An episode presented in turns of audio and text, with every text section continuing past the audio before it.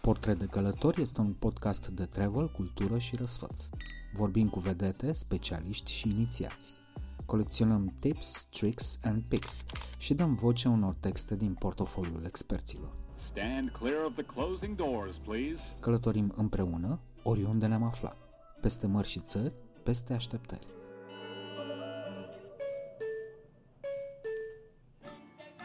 Azi vă propun să ieșim în stradă sau, mă rog, pe străzile din Havana, să nu facem deloc politică în Bali și să ne prefacem că avem treburi importante la Moscova, deși toți arhitecții români o să se prindă că suntem în București.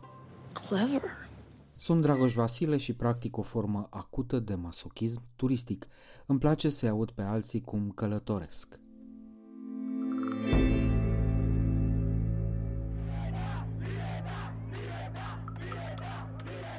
Duminică 11 iulie, oamenii au ieșit în fine în stradă. Protestele au început la San Antonio de los Baños, un orășel de 50.000 de locuitori de lângă Havana, unde s-a strigat jos dictatura, libertate, nu ne e frică, iar unii dintre manifestanți au cântat Patria y Vida, Patria și viața, un hit politic de gen rap și reggaeton.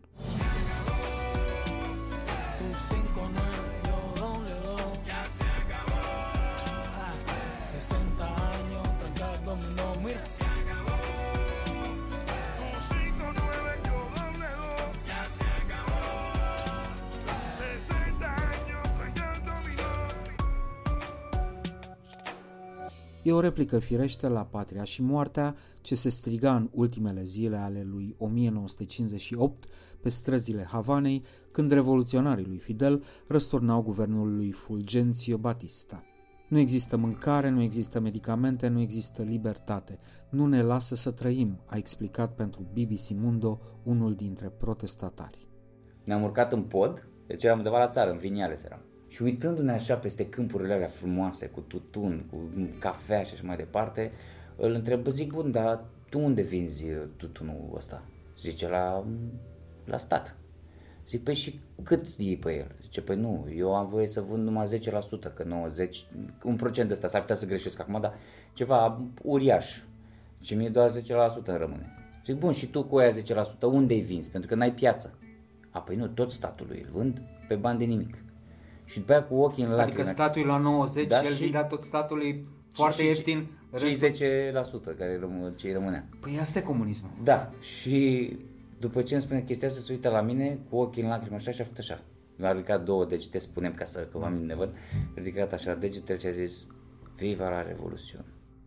Dar iată că duminică 11 iulie, protestatarii au aruncat cu pietre în mașinile poliției și e cu atât mai explicabil de ce s-a întâmplat în fine asta, cu cât ne gândim mai mult la pandemie, la efectele ei incalculabile asupra planurilor cincinale din economia cubaneză. Pentru că în pandemie nu au mai venit turiștii, iar în țară nu au mai intrat banii aia murdari ai capitaliștilor.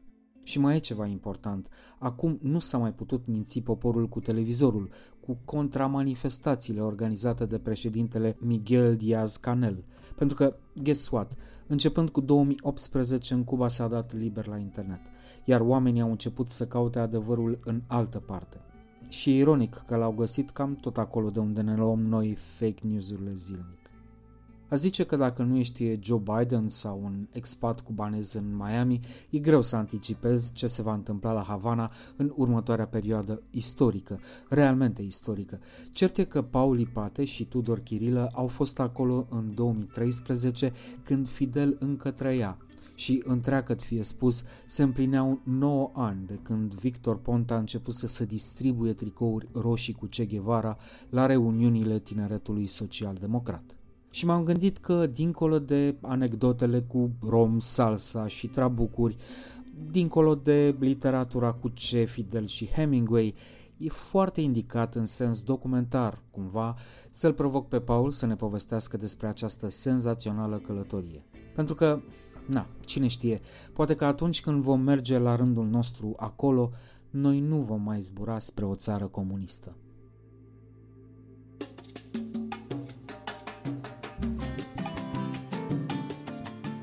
Buena Vista Social Club a apărut uh, filmul lui Wim Wenders în 1999, toată lumea a început brusc să asculte muzică cubaneză. Da. Așa ați ajuns voi în Havana? Băi, nu. Eu n-am văzut filmul, dar uh, Buena Vista ascultam și ascultam încă de când eram în liceu, uh, primisem niște CD-uri de la sunetistul din teatru, de la comedie și știu că mi-au plăcut foarte, foarte mult. Nu îți dai seama că nu eram vreun mare fan latino sau ritmuri, oricum eram rapper. Bă, m-a atins într-un fel spectaculos. Iar cu decizia noastră de a merge în Cuba, mm, nici nu mai știu exact cum a venit. A, pur și simplu căutam o destinație uh, exotică, dar nu neapărat plajă, pe călătorie, pe descoperit lucruri. Și uh, ne împrietenisem cu Harvis, trompetistul lui Brenciu, Harvis cu Nipadron. Am ieșit la o masă cu el, bă, cum e mă Cuba, vrem și noi să mergem în Cuba și am stat o zi cu el, o jumătate de zi și ne-a povestit cam ce să facem. Îți zic mai încolo toate experiențele. Întâmplător, Harvis nu mai fusese acasă de vreo 3 ani și s-a nimerit să fie și el în perioada în care am mers noi acolo și am trăit niște lucruri fabuloase împreună.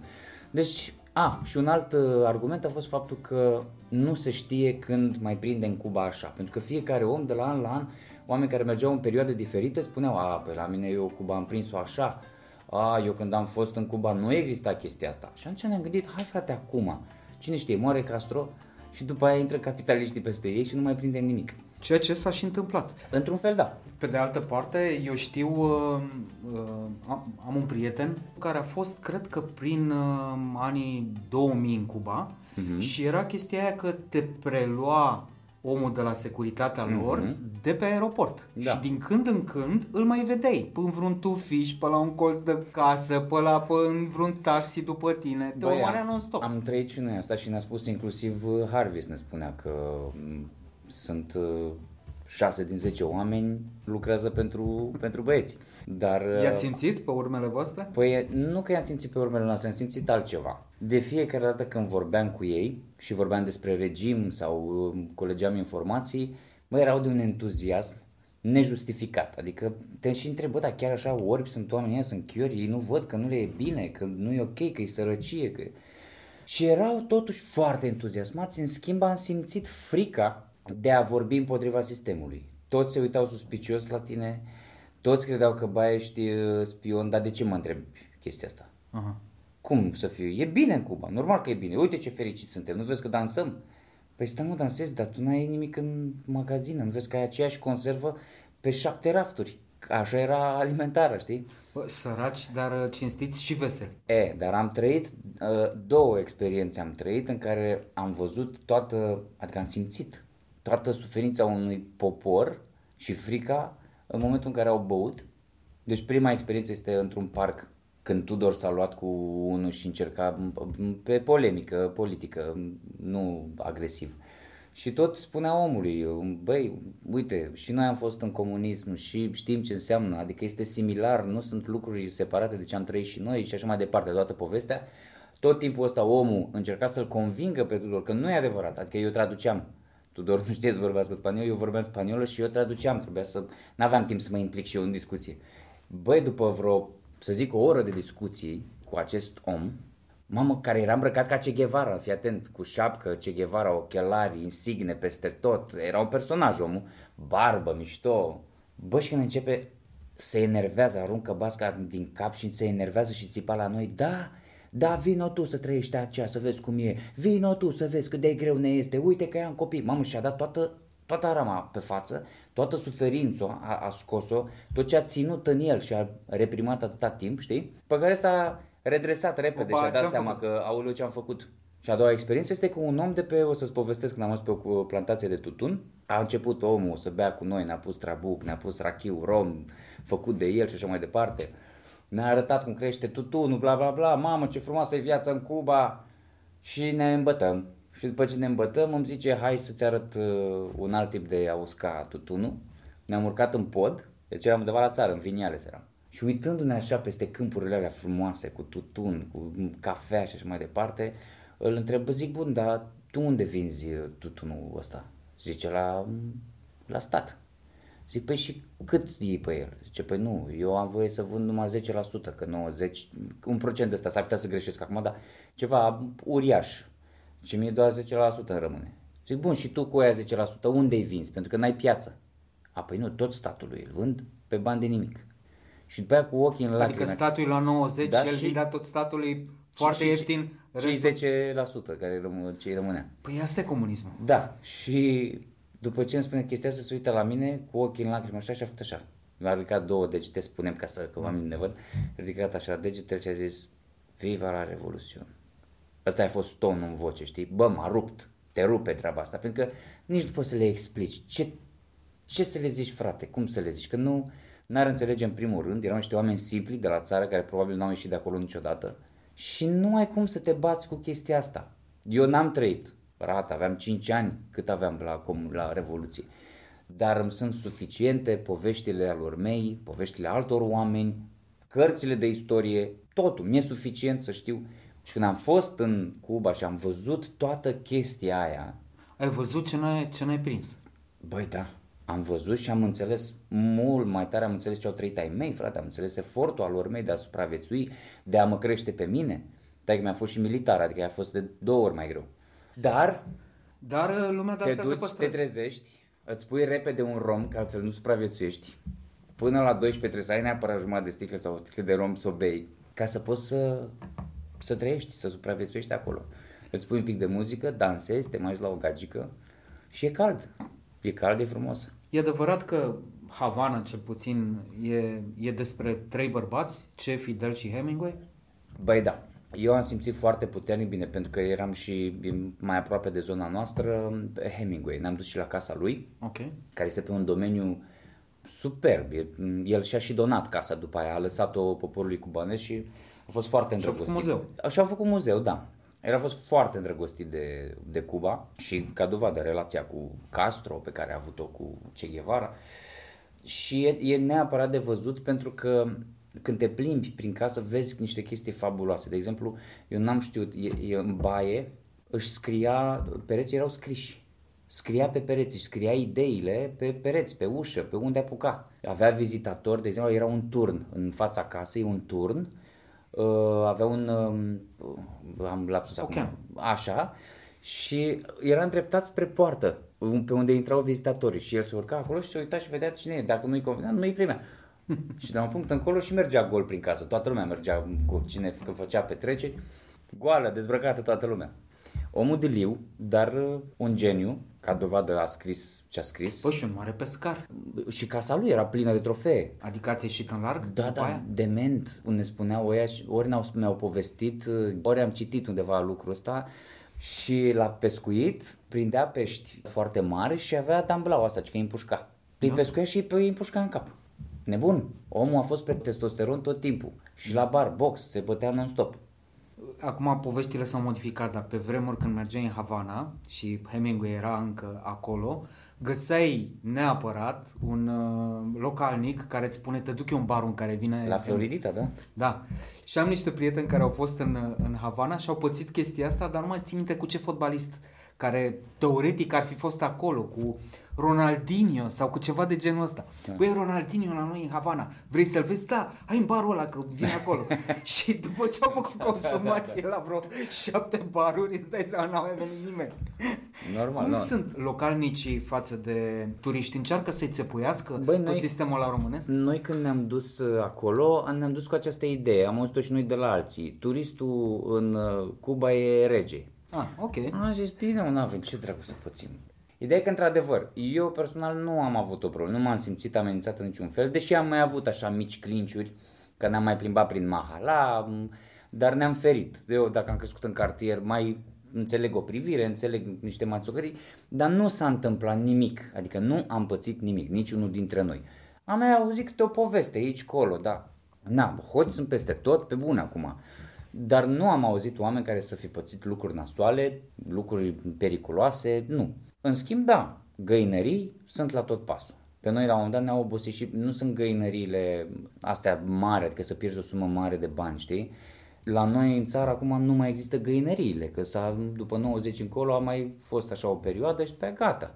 Lumea nu se mai bucura la 10 lei, 20 de lei. E acolo pentru că ei n-au de niciunele, da, sunt, uh, se bucură la chestia asta și pentru ei un dolar este, este uriaș. Și uite să vă povestesc ceva ca să înțelegi cât de important e pentru ei o sumă mică de bani.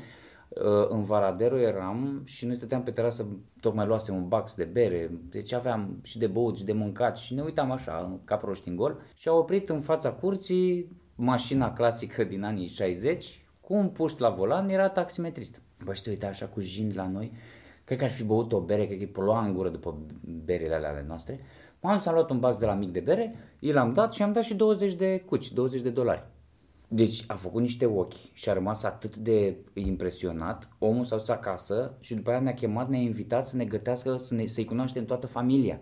Salariul mediu pe economie la ei atunci era cam atât, cât, cam asta, 18-15 dolari.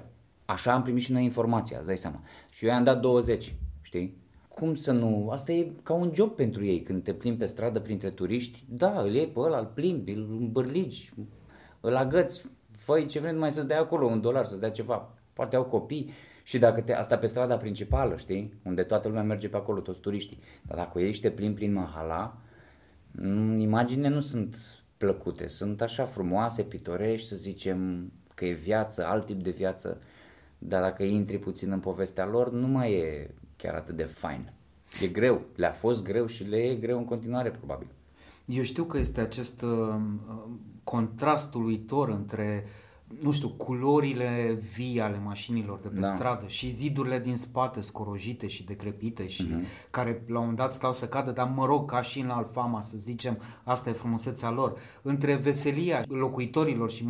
Da. îți cântă și îți dansează și cum trăiesc ei. Voi ați stat o lună acolo. Cum v-ați Am împăcat stat cu... aproape o lună, asta chiar o lună, am stat vreo 3 săptămâni și ceva, cred, din câte mi-aduc aminte.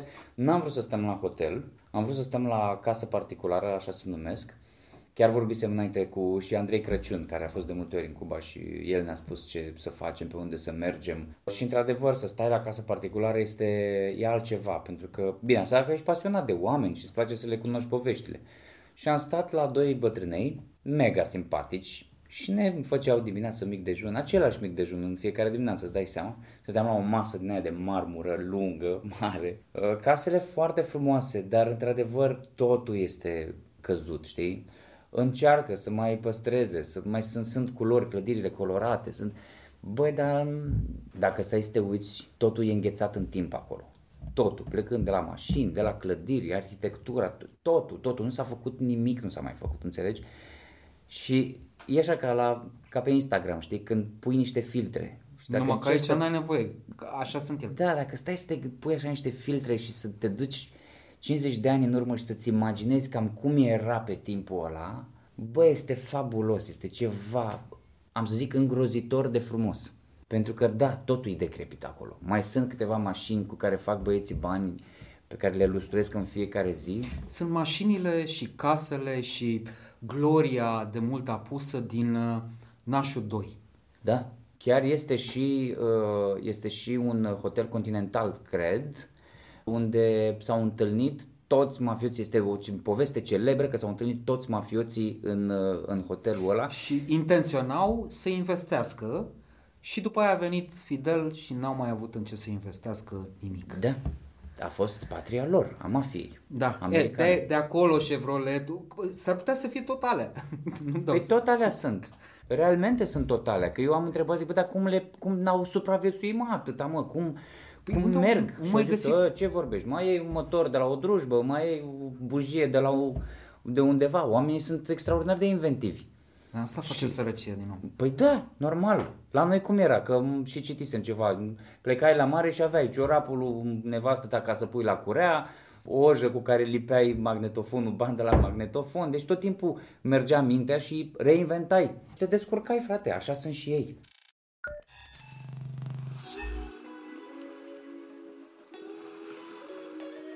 Podcastul Portret de Călător este prezentat de OTP Bank. Mai calculat, mai relaxat. Împreună cu Vodafone România. Together we can.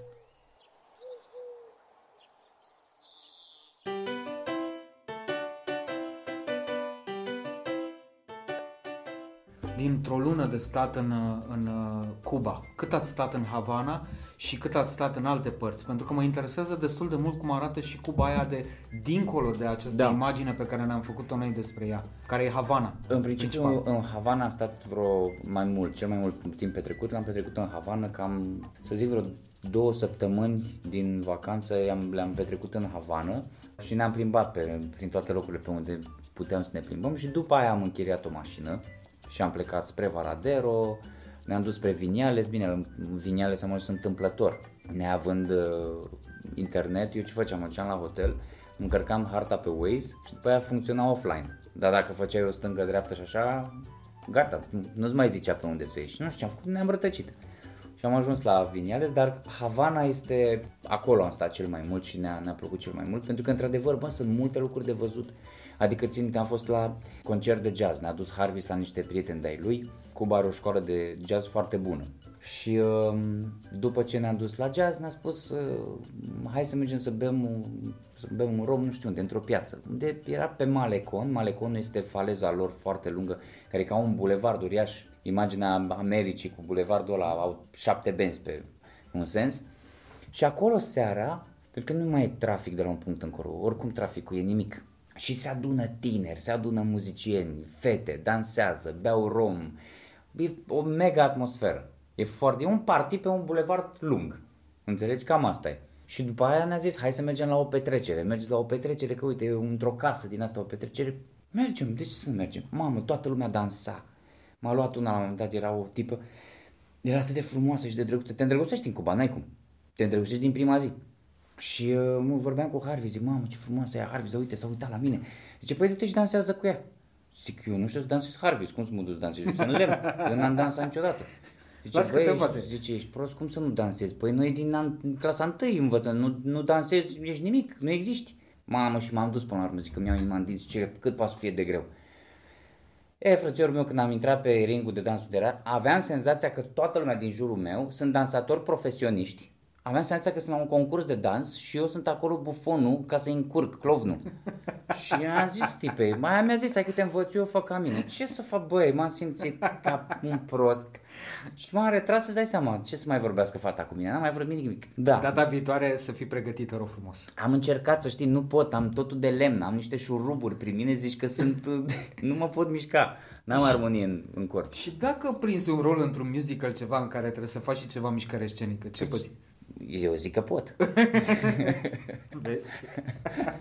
Da, dar alta e când te duci și îți faci meseria și trebuie să dansezi, alta e când trebuie să te duci și vorbești cu o fată.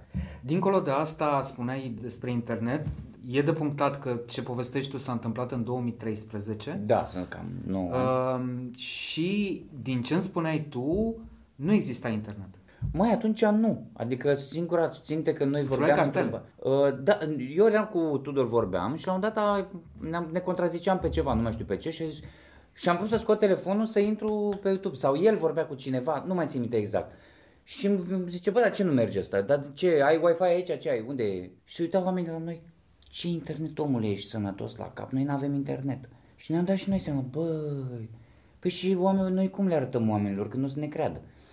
Și singurul loc unde aveam internet, mergeam într-un hotel, la nu știu ce distanță de unde stăteam noi, cumpăram o cartelă de jumătate de oră sau două ore și așa și avea internet. Nu foarte bun, bă, dar mergea. Ok. Era scumpă? Cartela asta puteau nu să era facă asta nimic și... scump. În Cuba nu era nimic scump. Și nu o spun cu aroganță că aveam eu bani sau ceva. Nu, nu, pur și simplu nu e scump. Adică sunt niște prețuri foarte mici. Dar, ca să înțelegi, dacă nu ai grijă și nu negociezi și nu ești informat, poți să fii ars rău de tot. Am plecat dintr-un loc spre casă și am luat un taxi. Și ăsta Tudor mi-a zis, bă, negociază, nu dai bani, nu dai cât îți cer. Da, mă, da, știu. Și când am ajuns, omul a zis 30 de dolari. Și am zis, "Pf, cum să-ți dau eu, domnule, 30 de dolari? 20, am zis eu. Și el a zis, ok. Am dat bani, bun. Când vine Harvey în Cuba, ne întâlnim cu el, mă întreabă, bă, cu taxiul te-ai descurcat, negociezi cu... Dar cum să nu, Harvey? Zic, sunt maestru acum, mă descurc, negociez cu 20 de dolari, merg unde... Ce, cu cât? 20. Mă, tu ești sănătos? Păi de ce? Păi un dolar face. Ah. Deci eu dădeam 20 de dolari și aveam senzația că fac o mega negociere, tu înțelegi? Și costa de fapt un dolar, 2 dolari cursa, fiecare cursă pe care o făceam eu. Deci poate să te ardă dacă nu ești atent. Bine, nu mai vorbim de alte aspecte din Cuba pe care vrei să le încerci dacă te duci. Ca bărbat, acolo te ard și mai rău. Da? Dacă mergeți la casa de la muzica unde se cântă și s- se bea, acolo, da, iarăși poți să-ți iei țeapă. Dar e normal, adică trebuie să înțelegi că așa e, trebuie să le dai și lor. Nici nu să te calicești acum să negociezi la sânge cu ei. Dă-le, frate, și lor. Oricum te întorci acasă, tu mai faci bani acasă. Știi?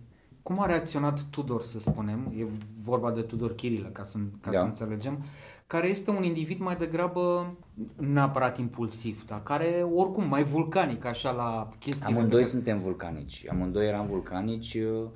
uh, uh, Era foarte curios, foarte, foarte curios. Și nu se certa pe teme politice cu ăștia? Păi ba da, asta Cum se e. stăpânea? Păi nu se stăpânea. Dar uh, intențiile lui erau, bă, erau foarte bune de fapt. El avea o... m, Eu eram mai mic, nu eram chiar atât de informat. 9 ani se întâmplă multe cu un om. Sincer, nu prea înțelegeam toată înverșunarea asta a lui. O priveam mai mult ca pe o curiozitate, dar uh, acum, la vârsta asta, pot să înțeleg Dar n-ați avut probleme cu autoritățile? Că unii au avut, de atent.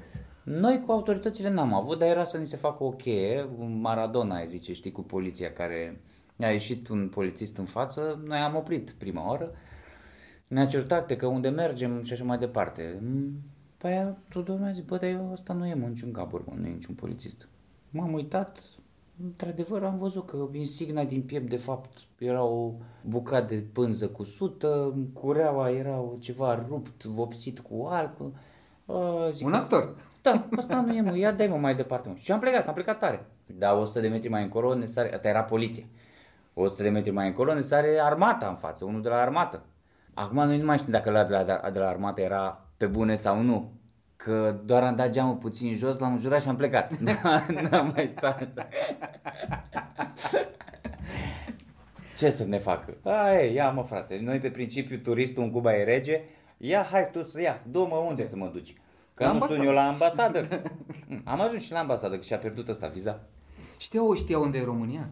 Știau că am fost frații lor de Uh, ideologie da, și bă, da, comunism? da, da, nu erau, nu erau străini și spun și de ce, pentru că mulți muzicieni de-ai lor vin, uh, vin în România. De ceva ani, de când a început să dea vizele mai ușor puțin, le mai cred că ajung în România și cred că e mai aproape de suflet, adică suntem mai aproape de ei și ca vai. Unde vrei să și... se ducă în Germania? Păi asta zic, da.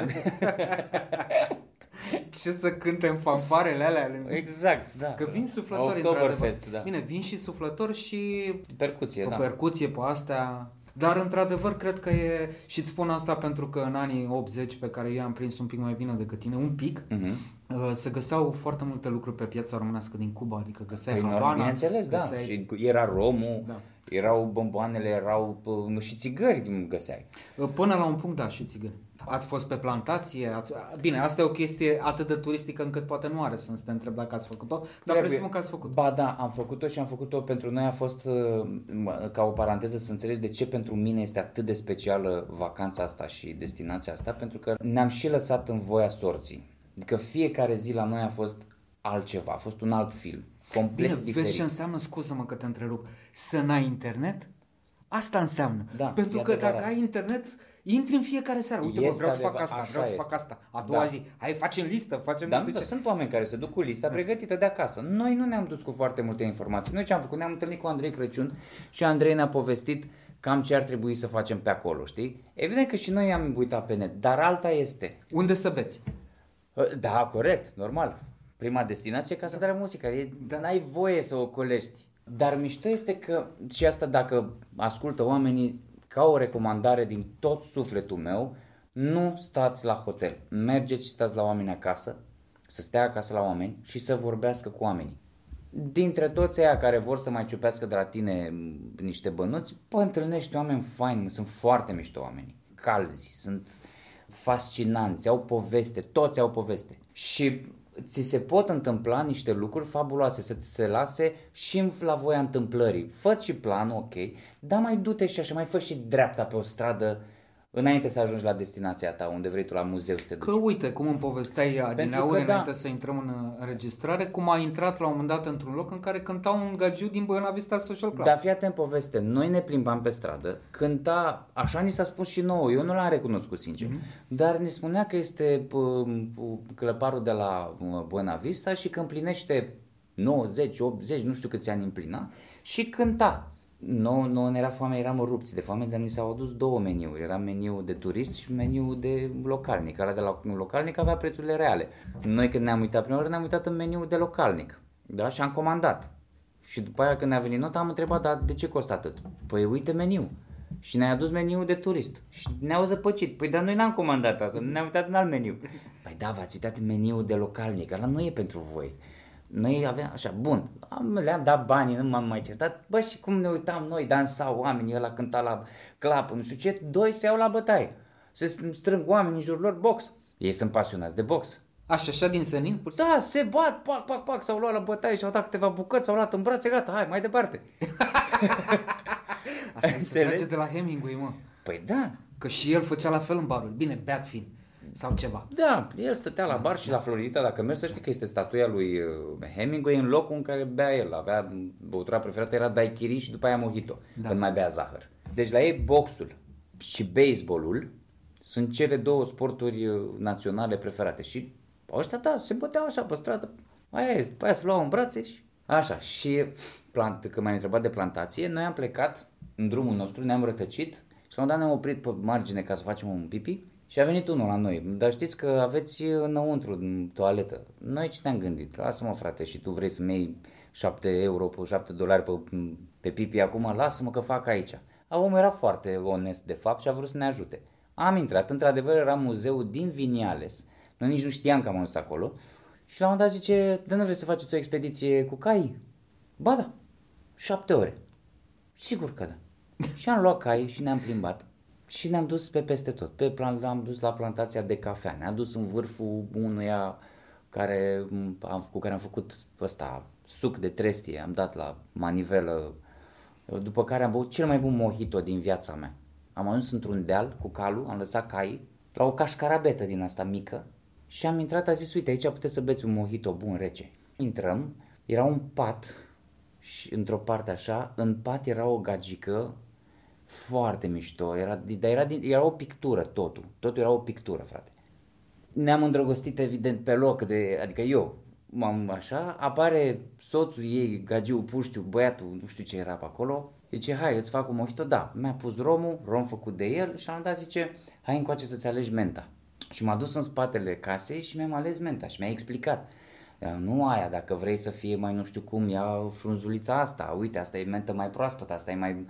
Și mi-a făcut mojito, stăteam, fumam un trabuc și ne uitam la Vineales așa de sus, de pe un deal, cu caii lângă noi și era ceva de, de poveste. Era, deci că nu, nu trăiam momentul ăla. Știi că se întâmplă în viață când trăiești un lucru atât de intens și te întreb dacă e real, dacă e pe bune, toate culorile alea sunt pe bune, oare chiar atât de intense sunt sau îmi dă mie creierul dopamină și endorfină ca să văd așa de frumos.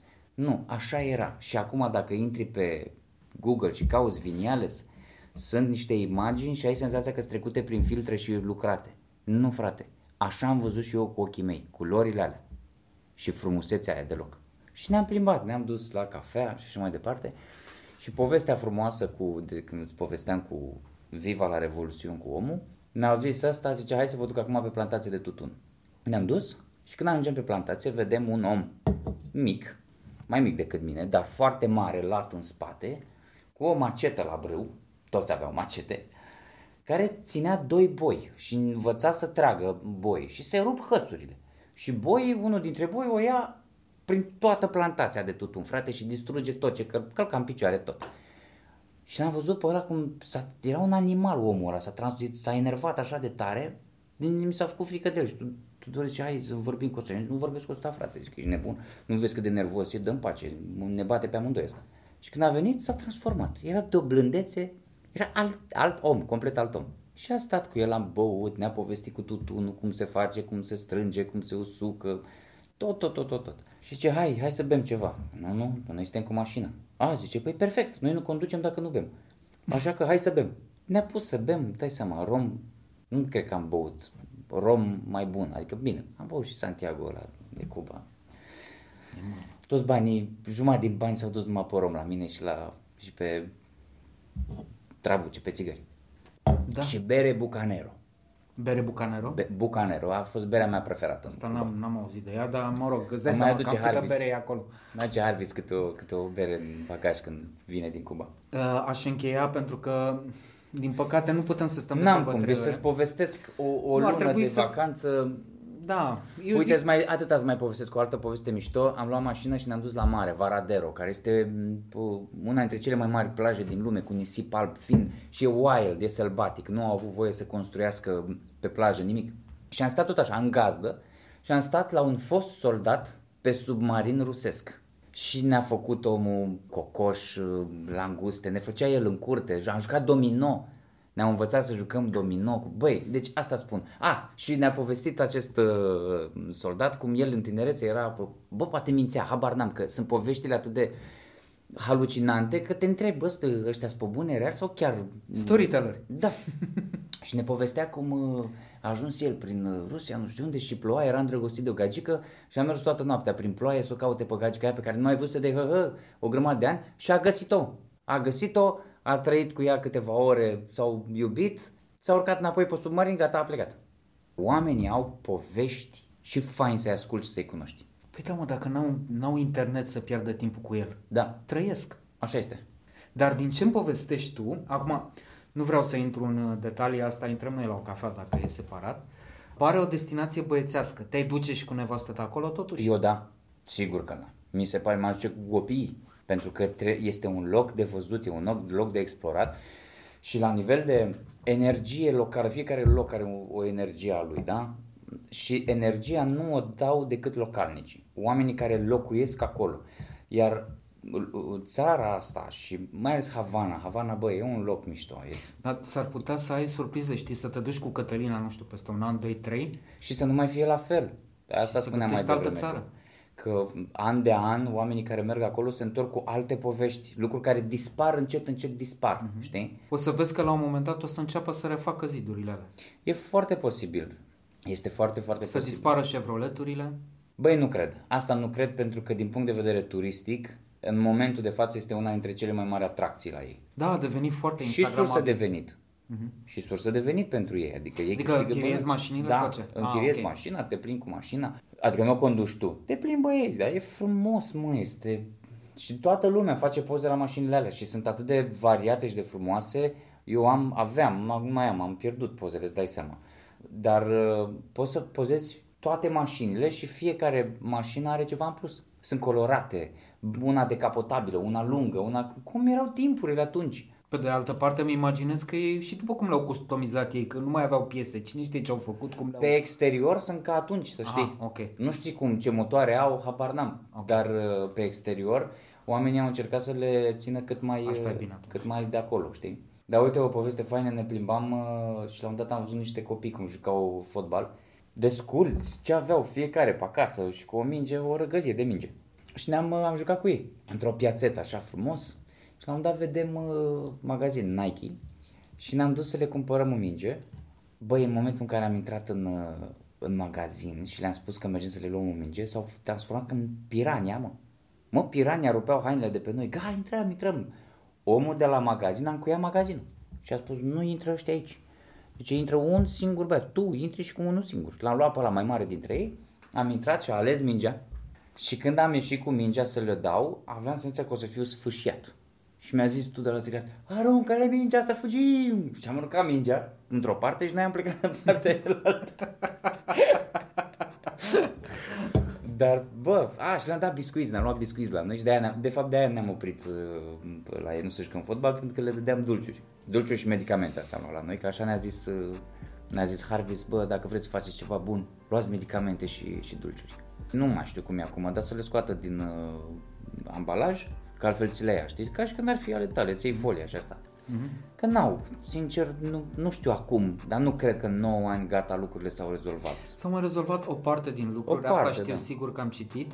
Au început să dezvolte un turism foarte interesant pentru o anumită parte din public, apropo de Deci Hemingway, s-au mai cu organizat... pescuitul, Aha. ci că sunt niște destinații de, de pescuit absolut fabuloase Mhm. în, în Cuba, mai nou, nu știu dacă te interesează, da, așa, Ba da, mi-ar, mi-ar fi plăcut Uh, să mergi la pescuit. dar nu am auzit, nu știu, să, să se investească atât de mult în infrastructură încât Ușor, să ușor. nu mai recunoști nimic. Eu personal n-aș schimba nimic. A, E un paradox aici, vezi, parcă vrei totuși ca oamenilor să fie bine, dar teama mea este că o să se investească în această locație atât de mult și o să se facă o țigănie și o să strice de fapt tot farmecul și toată frumusețea acelui loc și mai mult decât atât o să strice oamenii. Exact asta voiam să zic. Știi cum se întâmplă asta? Cum se întâmplă, nu știu, în satele alea maramureșene, uh-huh. care au dat de bani pentru că copiii s-au dus să muncească în Italia, în Spania, uh-huh. nu știu ce, s-au întors și și-au făcut oamenii frumos. Da, Și-au pus termopane. Exact, da. și-au... și ai stricat tot, Și toată s-a ales autenticitatea praful. locului Da. Și se strică și oamenii din cauza asta. Așa că e mai bine cumva pentru noi ăștia alți ca să rămână Havana așa cum ai văzut Eu aș lăsa-o așa forever, pe veci. Așa aș îngropa Să se Havana, închidă în timp. Să se închidă, să rămână blocat timpul, să le trimită atâta, să le trimită piese pentru mașini, să aibă de unde să-și cumpere o curea, un alternator, un motor. Da, mă, vă dăm, nu mai rămâneți așa. Și dacă au bani să-și construiască în afară, în suburbii. Da, Paul, mulțumesc frumos, încă trei ore aș cu mai mare fi stat drag. cu tine. A, sunt multe de povestit, sunt și lucruri pe care nu pot să le povestesc, Da. dar ți le spun în particular. Mersi frumos, dragule. Cu mare drag.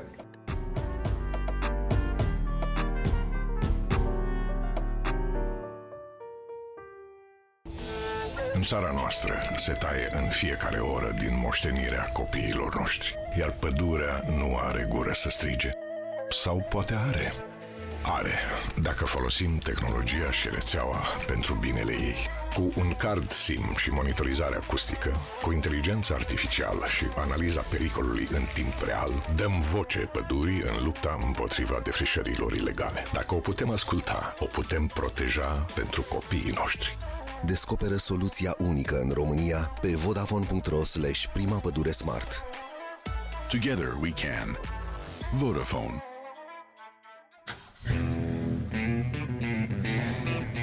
Podcastul Portret de Călător este susținut de MOL România, care știe că un carburant și o cafea de calitate prind tare bine la drum.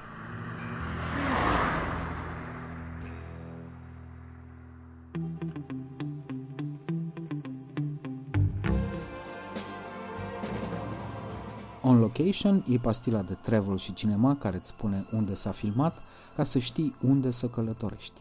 De la un cinefil pentru entuziaști. In fact, would you like to join us? Sure. Pentru că viața nu bate filmul, dar, ca să-l parafrazez pe regele Hagi, merită călătorită. Well, congratulations. That's fantastic. Cheers. Thanks. Se spune că drumul e mai important decât destinația. Alege Honda CRV Hybrid, silențios, economic și confortabil, cu motor electric de 184 de cai putere. Acum te poți bucura de fiecare kilometru folosind trei moduri de condus automate, electric, hybrid și engine. Honda CRV Hybrid. Simte bucuria fiecărui drum. There are concerns about your state of mind.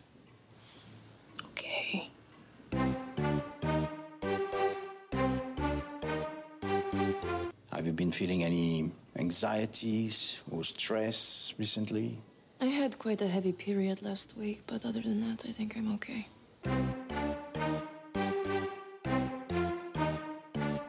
Nu știu cum se face că am uitat complet de Killing Eve. Obsesia Evei, cum mi se spune la noi pe HBO, deși e vorba de un serial BBC. Mă rog, e bine de aflat că ne-am pus imediat pe recuperat sezonul 3, difuzat anul trecut, la timp să dăm de un compatriot de-al nostru în episodul 2, sugestiv intitulat Management Sucks. E vorba de actorul Ștefan Iancu, pe care îl știți din lungmetrajul de debut al lui Daniel Sandu, Un pas în urma serafimilor. Și tocmai de-aia zic, sau mai degrabă vă provoc. E fan, e instructiv, e migălos, dar încercați să recunoașteți în Killing Eve nu doar actrițele și actorii români, ca de pildă Virginia Rogin, Cristina Casian sau Ion Grosu. cât mai ales locațiile din România. Și vorba aia, ca să nu faceți voi, s-a ocupat deja de asta Michael Bird, un expat englez care trăiește în București și obișnuia să scrie pentru Vice. A început metodic cu sezonul 1, identificând după cum urmează. În episodul 2 apare blocul de pe Ștefan cel Mare 224 când pe ecran scrie, cu fontul ăla mare și elegantisim, Bulgaria. Apoi autobuzul 335 pe care s-a afișat cursa Borovo-Sofia cu literi latine. Chestie care fie e profund greșită, fie indubitabil ironică. În episodul 6, un taxi trece pe lângă judecătoria sectorului 5 și pe ecran apare cuvântul Moscova, mai departe, sediul FSB, Serviciul Federal de Securitate, succesorul KGB-ului, e fix clădirea Palatului CFR, unde și are sediul Ministerul Transporturilor. Firește, MI6 are în Moscova niște case conspirative – locație inconfundabilă, pasajul englez de pe calea Victoriei. Iar atunci când Ana, fosta profesoară a lui Villanel, îi mărturisește lui Eve cum asta mică i-a castrat și a ucis soțul, știm că scena nu s-a filmat într-un liceu din Moscova, ci în dita mai rectoratul Universității Politehnice din București. Chestie de perspectivă, la propriu și la figurat. S-au făcut mărturisiri complete la vremea respectivă la Jimmy Kimmel pe canapea. One of my favorite crews Romanian crew. Romania. I, Why I are the really, Romanians? I really love Romania. I really love Bucharest because there's something about, I think, a post-Soviet way to get things done. Mai departe vă invit să vă descurcați singuri, ca joc de societate dacă vreți, la partiurile elaborate cu alcool fin. Vă dau câteva indicii. S-a filmat și în spate la piața universității, la Viscri și, evident, pe șoseaua Siliștea-Ciolpani.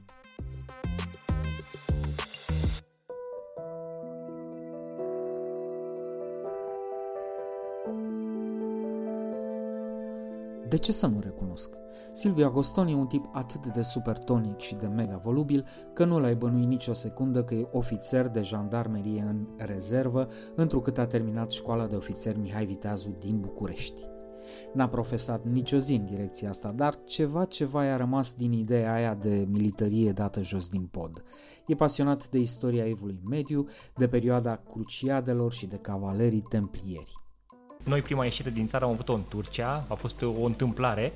Am câștigat uh, o excursie în Bodrum și prima, acel entuziasm că ieși din țară și când au început v-au acolo, fraierit ăia vai, de- de capul meu cu de Where are you from, Gică Hagi, de în a treia zi de sejur, mergeam doar pe mijlocul străzii Acum și nu mă știi uitam ce să faci cu alea stânga-dreapta. 12 fesuri pe care le-ai luat de acolo. În 2008 a făcut o mișcare bruscă și a intrat în sistemul bancar, iar acum are în cadrul OTP Bank o funcție complicată la nivel semantic pe care nu o pot decât reproduce după ce am luat-o cu copy-paste dintr-un document oficial. Stream leaderul echipei de E2E Cash Loan din programul de transformare Apollo. Ce vreau să zic e că am stat de vorbă ca oamenii pe relaxare și am discutat, bine mersi, despre Bali. Ca destinație, ca stare de spirit, ca de mers pur aspirațional. Bine ai venit la podcastul nostru Portret de Călător, Mulțumesc pentru invitație. care deocamdată a călătorit aici în București, în OK Center, care nu e foarte departe, dar uh, măcar e, e aer condiționat pe care l-am oprit ca să se audă bine. E o să po- intrăm în atmosferă, că o să facă treptat, treptat cald. Da. Ce temperatură era în Bali? Erau 35 de grade, dar uh, și umiditatea destul de ridicată. Aia, deci pe umed. Da, pe umed. Senzația aia când te dai jos din avion și te lovește valul ăla de căldură și de umiditate, Ce caut, Doamne Dumnezeu, la aici? ai senzația că vrei să te întorci înapoi în avion, deși tocmai ai făcut 10 ore cu avionul ăla, dar Da. parcă nu vrei să, să ajungi în, uh, în condițiile acelea de căldură, dar uh, treci de pragul ăsta și îți dai seama că ești în locul pe care ți-ai dorit să-l vezi și atunci uh, ușor, ușor intri în atmosferă.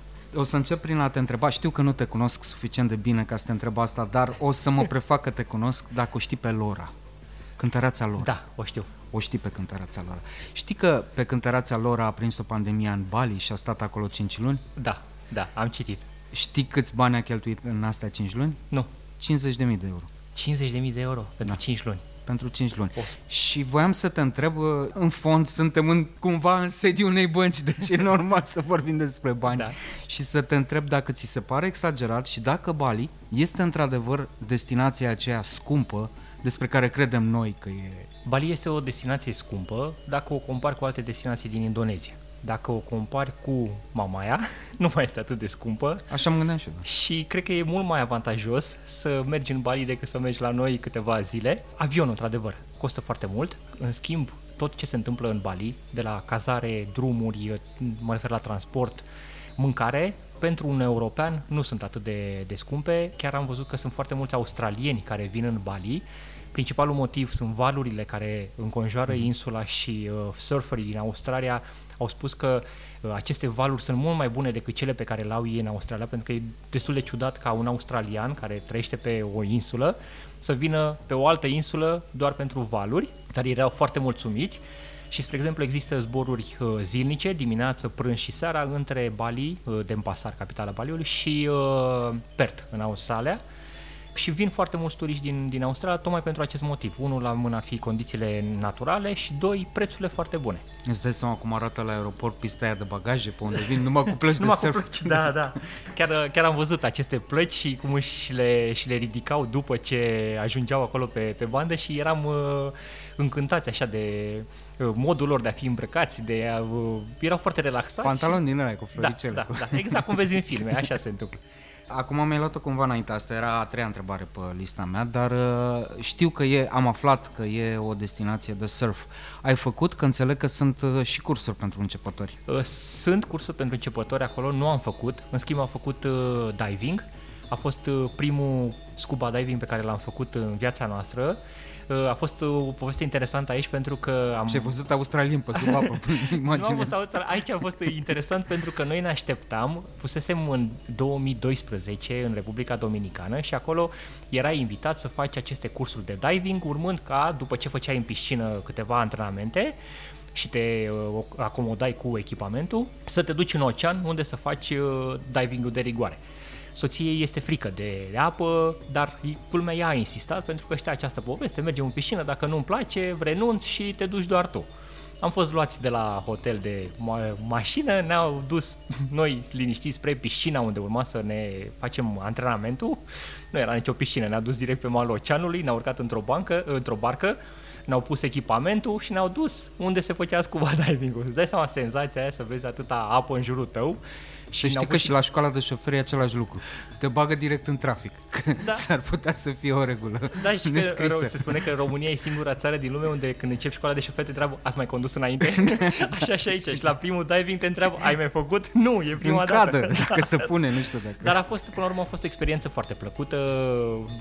Ne-au dat mâncare pentru peștișori, niște poze foarte frumoase. La final ne-au dat un CD pentru că acolo uh, turistul este împachetat cu toate elementele, deci nu poți să pleci fără să mai cheltui ceva pe lângă excursia propriu-zisă.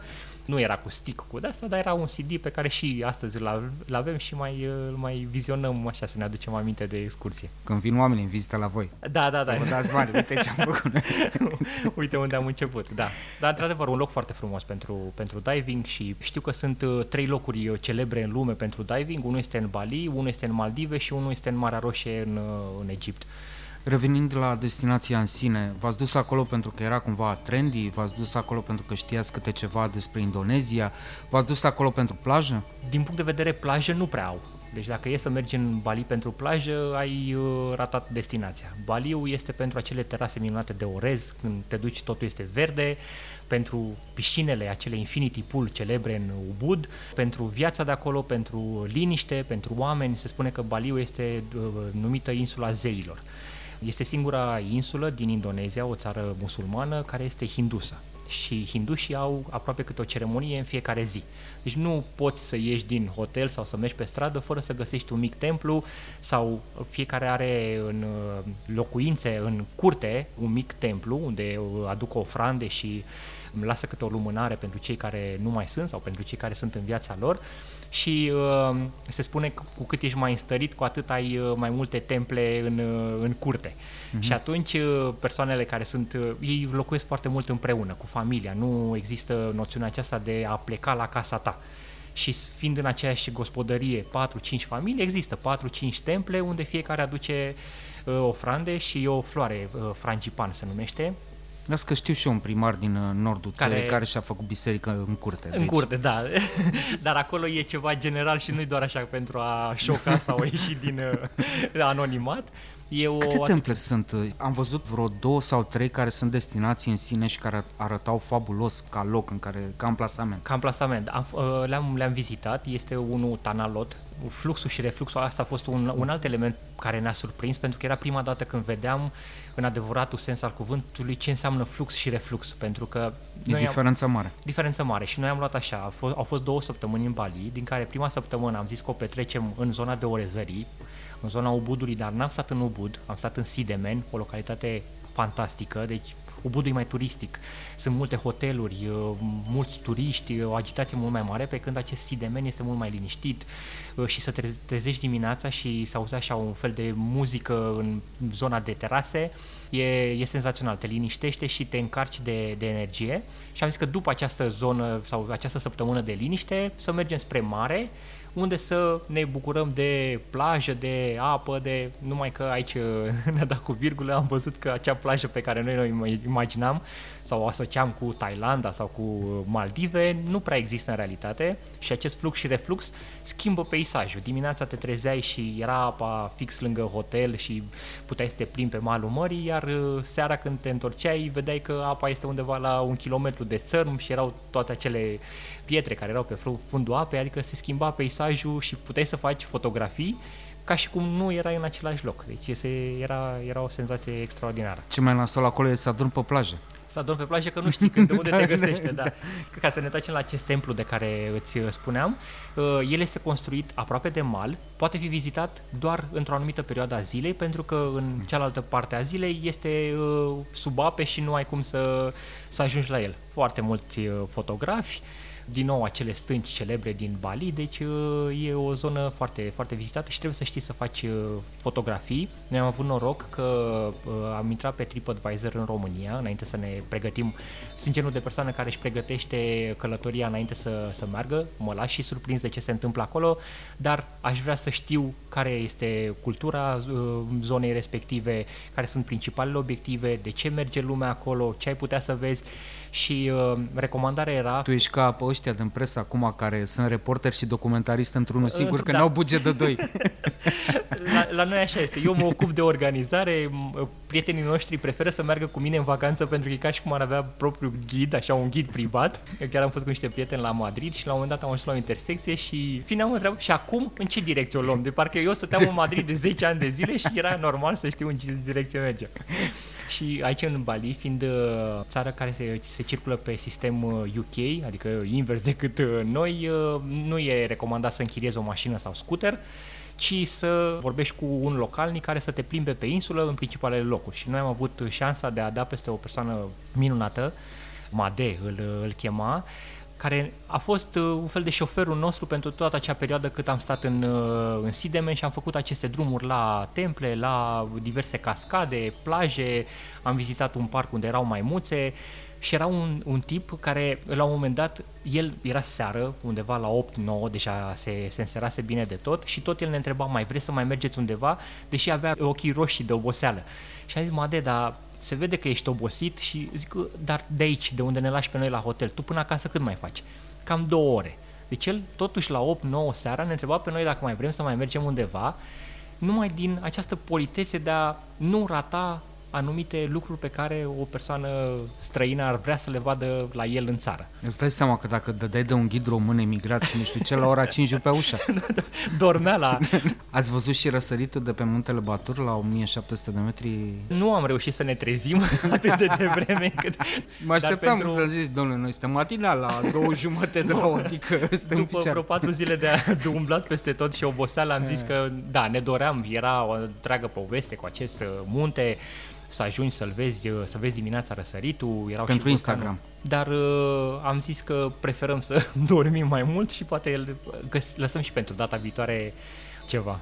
Ai zis de pădurea aia cu maimuțe, am văzut-o și eu pe net și mi se, pare, mi se pare foarte bizar. De ce să te duci să vezi o pădure cu maimuțe riscând să te fure alea, să rămâi fără pașaport, fără aparat de fotografiat, fără orice? Să știi că se face un adevărat instructaj înainte să intri în, uh, în uh, pădurea respectivă. Noi fiind români suntem obișnuiți să ne păzim lucrurile. Deci maimuțele nu au fost chiar atât de periculoase pentru noi. Într-adevăr, ai Plus că mai aveai și un spray paralizat la tine sau ceva. nu a reușit să avem... un spray cu piper pentru câinii maidanezi. Pe mine noi ne-a surprins pentru că, că Made, ghidul nostru, era speriat de maimuțe, adică noi eram mai relaxați decât el, pentru probabil el știa, cum Probabil spui era și tu, pe- el știa pățit, ce, da. da, ce urmează să facă Băi, maimuțele. am auzit povești aproape terifiante. Da, da. Râd, dar uh, nu... Nu e o destinație pe care să o recomand. Într-adevăr, poți să spui că ai mers să vezi maimuțele. Noi nu suntem fanii acestor uh, excursii unde se folosesc animale. Uh, Mhm. Am evitat și acel să noți cu delfinii, să mergi cu elefantul, să... Adică lasă animalele în mediul lor. Maimuțele, într-adevăr, era pădurea E lor. mișto erau statuia aia. simpatice. Presupun că ați făcut poze cu statuia cu maimuțe. Am făcut poză cu statuia cu Iată. maimuțe, am făcut poze și cu maimuțele alea mici care mâncau la bananele, nu știu și de cum de nu li se făcea rău după atâtea kilograme de banane. E și aici o, adev- o mini-industrie, pentru că sunt uh, balinezii care vând banane Parcă ar la fi intrare. câinele lui taică miu. Da, deci ei, uh, se, se descurcă acolo, nu trebuie să te duci cu nicio banană la tine, nu trebuie să ai nimic, doar să te duci acolo și restul se rezolvă la fața locului. Uh, În schimb, ce ne-a plăcut uh, a fost uh, pădurea de condimente unde puteai să te duci și vedeai în- cum arată în mediul lor uh, natural uh, cacaoa, cum arată cafeaua, cum arată diverse mirodenii pe care le au ei și puteai să guști. E și celebra cafea Copilul Oac. E un animăluț care e treaz doar noaptea și uh, ingerează aceste boabe de cafea, le scoate pe cale naturală, ei iau aceste... Cea mai scumpă cafea din lume. Cea mai scumpă cafea de, din lume. Noi am uh, gustat-o în uh, acest avion care ne ducea în, uh, în Singapore. Ne-a plăcut foarte mult. Știam povestea de unde vine cafeaua respectivă, nu ne-a deranjat. Asta este adevărata cafea de origine. Adevărata cafea de origine, exact. Ce mi-a plăcut că nu foloseau aceste animale ca să scoată mai, multe cafe, mai multă cafea. Cât consumau ele, am înțeles că e la Dar fel e cum- și atât de scumpă. Da? Atât de scumpă, exact. Și ceaiul, într-adevăr, foarte bun la ei, deci sunt, uh, sunt multe uh, elemente de... Și de presupun că mănâncă mult orez. Mănâncă mult orez, dar sunt și uh, alte alimente pe care le consumă. Într-adevăr, și noi ne așteptam să avem numai orez, dar uh, nu au pâine, în schimb. Uh, Dacă vrei să faci o cură de slăbire, probabil Lora arată foarte bine după aceste 5 luni că Mhm. n-a reușit să găsească pâine. Dacă stai într-un resort internațional, atunci ai și pâine. Noi, stând în uh, hoteluri locale, nu, nu găseai pâine la micul dejun. Spicy?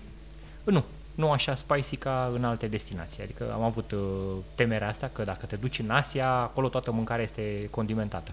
Dar nu, cred că și în Indonezia, dacă te duci în alte m, locuri decât în Bali, găsești alte tipuri de mâncare. Cum spuneam, alții sunt musulmani, nu consumă uh, carne de porc, uh, în, aici fiind hinduși, consumau uh, mai și pui și asta, adică nu... Nu consumau vacă. Nu consumau vacă, da. Uh, Lumea zice că sunt prea mulți turiști în Bali și că e foarte greu să găsești un loc, nu știu, în care să te simți un pic mai rupt de realitatea asta instagramabilă a zecilor de mii de turiști care populează insula constant. E nu sau unul din locurile astea sau știi tu altul mai rupt de... Aici, uh, din nou, are un Aglomerări? rol foarte important acea persoană pe care o alegi să-ți arate insula. Deci, în cazul nostru, Made, uh, știam că era o cascadă foarte cunoscută, unde toți instagramerii își doreau să... Secumpul. Da, și mai este încă una pe care mi-am notat-o și Nung Nung se numește. Sunt mai multe uh, cascade pe insulă la care poți să ajungi cu mașina până într-un anumit punct sau cu scuterul și apoi mergi pe jos destul de mult. Noi, de exemplu, că să ajungem la această cascadă, am trecut prin două sate, prin gospodăriile oamenilor. Într-adevăr, erau pe o parte și alta, încercau să-ți mai vândă câte un uh, sarong, câte acea îmbrăcăminte tradițională a lor, dar uh, nu stilul acela agresiv. Uh, Noi prima ieșire din țară am avut-o în Turcia, a fost uh, o întâmplare. Am câștigat uh, o excursie în Bodrum și prima, acel entuziasm că ești din țară și când au început v-au acolo, fraierit de- vai, de capul meu cu de where are you from, Gică Hagi, de în a treia zi de sejur, mergeam doar pe mijlocul străzii Acum și nu mă știi ce uitam să faci cu alea stânga-dreapta. 12 fesuri pe care le-ai luat de acolo. da, și trandafiri și brățări și, da. și mie mi-a plăcut treaba asta că nu sunt foarte insistenți și te lasă să, într-adevăr, să vezi în magazinul lor, să probezi, să, și fără să să Măi, insiste. și religia puțin. Da, da, sunt, și sunt foarte prietenoși. Prețurile, cum spuneam că de asta de că am Mhm. plecat de la întrebarea referitor la cât a consumat Lora sau cât a cheltuit în aceste 5 Băi, mi, luni. mie mi se pare o sumă sunt mare, dar foarte mare. pe de foarte altă mare. parte, na, și cazare la hotel și... Acum depinde și la ce hotel. Noi am stat, spre exemplu, la un hotel de 3 stele, dar uh, acolo nu cred că mergi pentru a sta la 5 stele. Tocmai asta e plăcerea mm-hmm. și bucuria de a vedea oamenii care nu au o situație materială foarte bună, dar să vezi acea bucurie din ochii lor Plus că ce ne-a plăcut foarte mult, bucuria lor este sinceră. Nu este doar pentru tine că ca turist nu te văd ca o sursă de bani, chiar sunt deschiși cu adică toată inima lor. Am zis de Made care ne-ar fi dus, ne-ar fi dus oriunde. La un moment dat, după ce ne-am mutat noi din uh, zona aceasta de terase în zona de plajă sau de aproape de, de apă, de la hotel trebuia să mergem undeva la 10 minute până la un magazin. Circulându-se pe stil UK, uh, uh, trebuia să fii atent un pic uh, contra a ceea ce erai obișnuit să, să, în momentul în care treceai strada. Ne-am dus noi să ne cumpărăm lucruri, din nou spun că nu sunt foarte scumpe pentru că noi ne-am luat o plasă întreagă de alimente, băutură, multe lucruri și în drum spre hotel făceam în cap, transformam în lei cât am dat. Și spun soției, știi cât am dat noi pe toată punga asta? Nu. 21 de lei. Deci o pungă întreagă de lucruri, 21 ă, de lei, în România probabil dădeai peste 100. Când am ieșit din acest magazin, la ieșirea din magazin era un balinez care era în dreptul soției și a întrebat-o ceva. Nu am înțeles ce, dar fiind și întuneric afară, zic hai să grăbim un pic pasul, că cine știe ce o vrea, am trecut strada, ne-am dus spre hotel și zic dacă mâine seară mai mergem la magazinul ăsta, lasă-mă pe mine să stau în partea dreaptă, că dacă e să comenteze ceva sau să întrebe, să fie cu mine. Ne-am dus, era în, în același loc și ieșim din magazin, din nou, să bage în seamă cu noi. Și mă întorc că trebuie să întreb ce anume dorește. Și întrebarea lui, pe care noi cu o seară înainte nu o înțelesesem, a fost dacă dorim să trecem strada. A văzut că suntem străini, știind că sensul de circulație este diferit față de uh, al nostru, i-am spus că dorim să trecem strada, avea un băț ca acela din uh, Star Wars cu lumini, s-a dus în mijlocul străzii, a oprit traficul, ne-a făcut semn să trecem și uh, apoi s-a întors în ușa magazinului. Deci asta era rolul lui, să te ajute să treci strada ca nu cumva și să pățești ceva. Că... Și noi fugeam că urmează să, să ne facă știe. ceva. Da. da, deci foarte, foarte amabil și pe tine ca și uh, turist te surprinde și ai tendința aia să te aperi instinctiv așa, că sigur vor să facă ceva, să profite de pe urma ta, dar uh, ne-a luat ceva până să ne dăm seama că suntem într-o, într-o zonă în care oamenii într-adevăr sunt buni pentru că așa sunt ei, nu pentru că ar avea vreun interes sau vreo, vreun scop. Și chiar asta voiam să te întreb, dacă ați plecat cu vreo prejudecată acolo legată de locul în care sunteți, nu știu, prejudecata pe care o avem de pildă la când mergem în Turcia, că toată lumea vrea să ne vândă ceva, știi, sau prejudecata cu care plecăm în uh, Grecia, că la un moment dat o să trecem noi printr-un sat în care o să vedem o cârciumă cu 60 de bărbați care joacă table și nu fac nimic. Da. ce știi despre Bali? Ce, ce așteptări aveai? Nu mare lucru, uh, nu știam foarte multe. Noi am văzut acel film Eat, Pray, Love aproape în ziua plecării spre Bali, deci nu era să zici că am văzut filmul și așa ne-a trezit dorința și uh, eu aveam, uh, că tot ai zis de prejudecăți, ceva cu Thailanda, că eu nu mă duc, nu o să mă duc niciodată în Thailanda. După ce am fost acolo, mi-am dat seama că din nou, în mintea mea, uh, imaginea pe care o aveam despre Thailanda și ce se întâmplă acolo diferă față de ce se întâmplă în, uh, în realitate. Te întreb asta pentru că prejudecata cu care am putea pleca în Bali este că e un loc uh, plin de turiști cu foarte mulți bani și ca atare populat de un milion de cazări de 5 stele sau 18 margarete sau ce e pe acolo uh, și probabil că asta e prejudecata pe care foarte mulți dintre noi avem când auzim Bali și pe asta voiam să și verific dacă într-adevăr așa e. Există locații și, așa cum ai spus tu, de lux, în care, într-adevăr, dacă te duci, cheltui niște sume foarte mari, dar există și aceste locuri care sunt mult mai apropiate de natură, de oamenii din Bali și unde nu cheltui la fel de mult. Spre exemplu, noi în acea săptămână în care a stat în Orezării, acel hotel de 3 stele cu mic dejun cu asta, am dat 200 de dolari. 200 de dolari o săptămână, două persoane, aveam bungalou nostru, deci o căsuță, pat, baie, pe acele terase de orez, când ne-am coborât la mare, tot undeva la 200 de dolari pentru o săptămână. Deci nu sunt prețurile atât de mari. Într-adevăr, și în Maldive, când, când am fost, am stat pe o insulă cu localnici. A fost același preț avantajos. Dacă te duceai pe un resort, într-un resort unde vrei să stai pe un ponton sau uh, o căsuță din aceea pe apă, da, într-adevăr, da, da, dai foarte mult. Adică și noi aici, două persoane în, în Maldive au fost 1800 de euro. Dacă te duci la o agenție de turism, 1800 rar găsești pentru o singură persoană. Deci dacă îți faci singur uh, excursia, găsești uh, prețuri foarte bune. Acum depinde și ce îți dorești de la o destinație. Vrei să stai într-un hotel închis unde ai toate serviciile puse la uh, dispoziție și să te duci așa dintr-un punct într-altul sau să vezi doar ce vor să-ți arate sau așa, sau vrei să călătorești pe, pe cont propriu, să vezi într-adevăr cum trăiesc oamenii de acolo și... Pe, pe cont rămâi propriu ca- înseamnă oricum să-ți iei cazările din țară dinainte, nu să te duci acolo să-ți cauți Da, cazări. există și varianta aceasta, Da? să te duci să-ți găsești cazări, pentru că sunt foarte deschiși și mulți australieni fac treaba aceasta, vin cu doar cu placa de surf și cu rucsacul în spate, stau în locații care sunt și mai ieftine decât acestea pe care... La particular, cum ar veni. Exact, exact. Și poți să stai mult timp acolo, că, de exemplu, acum chiar mă uitam să văd care sunt condițiile de a intra în Bali și sunt câteva restricții destul de importante sau de, de ridicate din punct de vedere a unui turist care se aduce două săptămâni. Să ai uh, vaccinul făcut, îți face un test PCR când ajungi acolo, după șapte zile, stai, stai în carantină șapte zile, îți mai faci încă un test și apoi din nou o verificare după 14 zile. Păi tu ca turist dacă te duci și stai două săptămâni, cam toată excursia stai în carantină. Numai că asta vorbeam și cu soția, sunt persoane care se duc și stau două, trei luni cu bani care Bă, dacă te duci acum și te prinde, Doamne ferește, valul 4 sau 5 sau că... Și stai acolo Și închis? stai acolo 6 luni. Poate renunți la 5 stele și te duci la 3. Noi am fost și în Ubud să vedem într-adăvăr cum este această zonă care e mult mai cunoscută. E ca și la noi la mare. Poți să te duci să stai în Năvodar. Jupiter, Ce în mai? așa, da?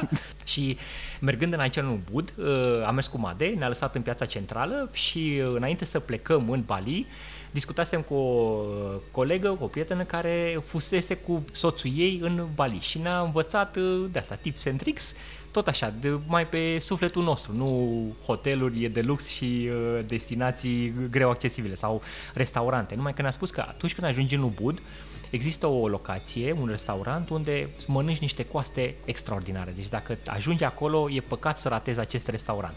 Hai că mergem, am mers vreo 3 km și la un moment dat întrebăm o localnică, vrem să ajungem la uh, restaurantul ăsta, cât mai avem de mers? Un kilometru.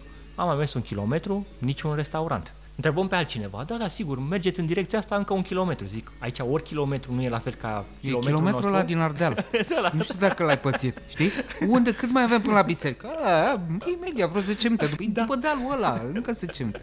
Și tot, tot așa. așa, noi din kilometru în kilometru, până la urmă am ajuns și la intrarea... A, de, el exista. El exista, numai okay. că nu era atât de aproape pe cum ne așteptam noi să fie. A fost frumoasă și călătoria, dar cu gândul la cele coaste fabuloase pe care urma să le mâncăm. Ați parcă mâncat nu mai... toți biscuiții din rucsă. nu, nu mai n-am mâncat nimic, numai de-abia așteptam să ajungem acolo. Un restaurant care nu avea nimic senzațional. Spun că mâncarea poate să fie uh, foarte gustoasă în, loc, în locuri pe care, în care nu te-ai aștepta. Băi, deci importantă e călătoria, nu destinația. Exact, exact. Aici era importantă și destinația pentru că eu eram setat pe acele, pe acele coaste. La intrarea în acest restaurant care avea, cred că șase sau șapte mese pe un grătar, erau coastele. Când ne-a adus meniu, ne-am așezat la masă, m-am așezat lângă grătar ca să fiu sigur că dacă pică ceva, pică la mine pe masă. Când a venit cu meniu, am zis că nu-mi trebuie meniu, că eu deja știu ce, ce vreau. 3 kg de coaste. și zic uh, pork chops. Și tipa se uită la noi, ia cu comanda, ia și de la soție, pleacă și se întoarce și face, nu avem pork chops. M-a, am leșinat, cum adică am venit atâta drum, am mers și zic, da, la ce sunt acolo? Și face, oh, you mean ribs? Și atunci am zis, deci Dumnezeu m-a lăsat așa să merg drumul ăla 7 km cât am mers eu. M-a lăsat, zic, nu, Doamne, lasă-mă pe mine, comand eu. Am comandat și când a văzut că sunt de tântălău și că de atâta foame și asta comand total la ea, a făcut să nu aibă. Și după aceea glumeam cu soția, cum era să aibă cotlet sau asta să vină să ți-l pună în față și tu cu coaste lângă tine mureai de pop.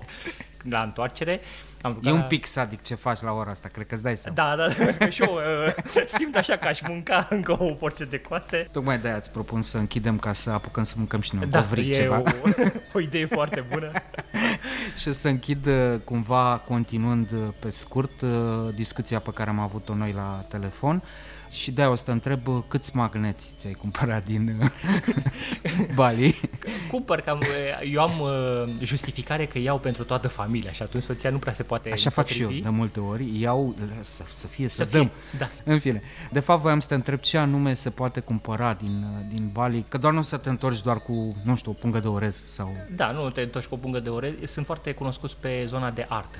Picturi, tablouri, statuete, ornamente, deci dacă reușești să iei așa ceva și să nu fii unul dintre cei cărora la încărcat în avion, se ia bagajul, se aruncă de ajungi Da. cu mai multe piese acasă decât Mhm. mm. sunt Trebuie să celebre pui bagajul de filmulețele- mână, e clar. Da, da. Sau uh, o altă recomandare pentru a cumpăra din Bali sunt uh, obiectele de vestimentare. Noi le-am luat fetelor uh, acei pantaloni uh, largi, uh, Mhm. specific, uh, specific zonei. Îi întâlnești și în Thailanda, e ceva specific Asiei.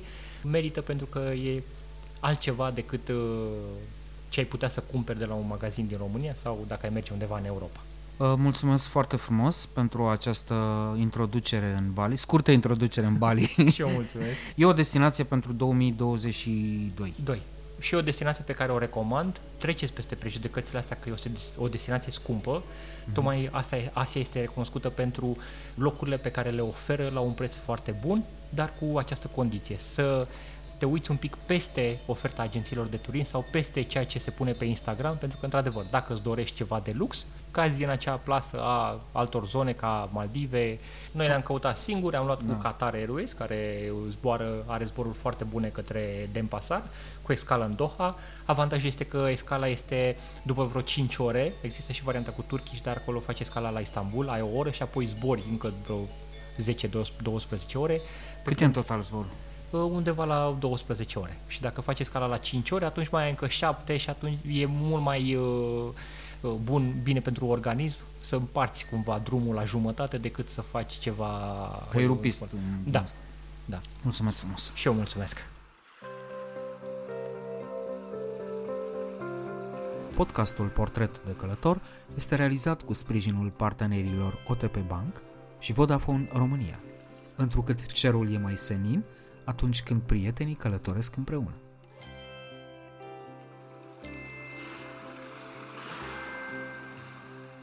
Travel, cultură, răsfăț.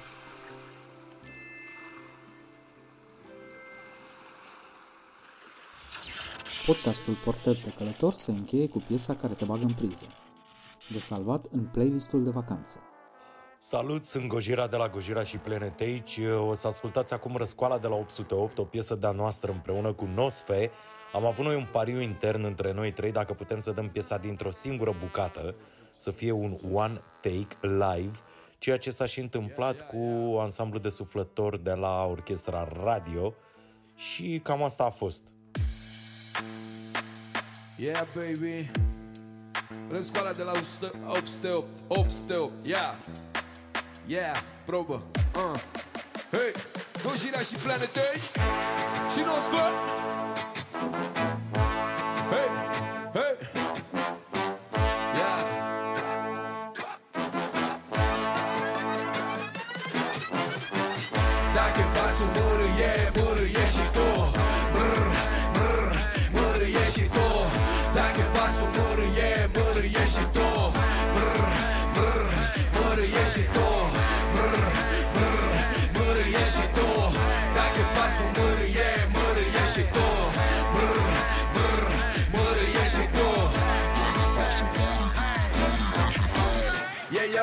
Burger de zăpadă, chips extra mayo Lay low, note Young Tag Drag Hotel nu e Marriott Street Not, buletinul show Banknot, facem plinul la un lot.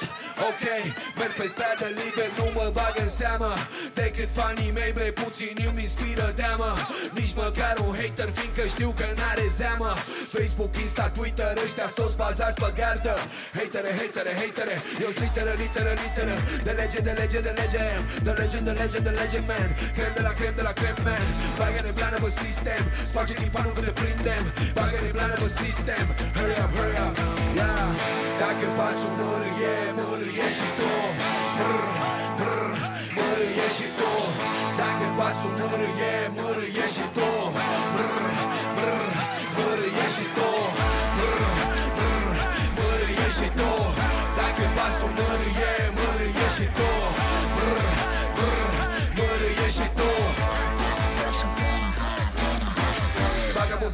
nu e soft. Vagabonseala mea nu-i de loft Bagă 800, 8, 800 Mâna sus dacă ai ce.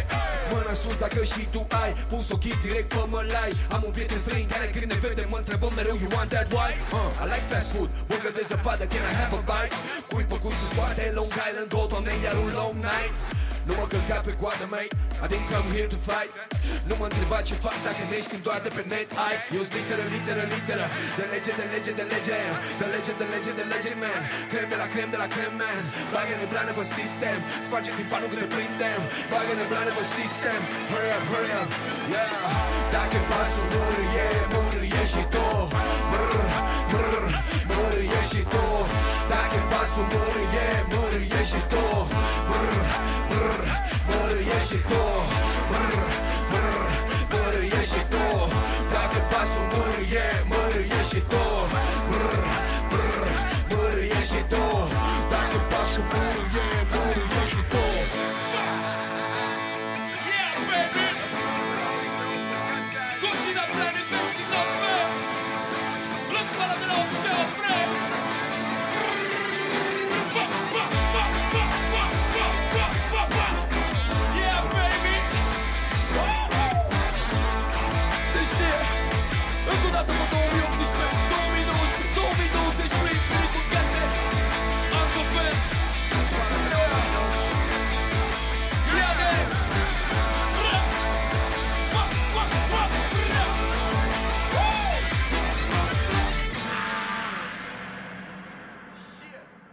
Ați ascultat Portret de călător.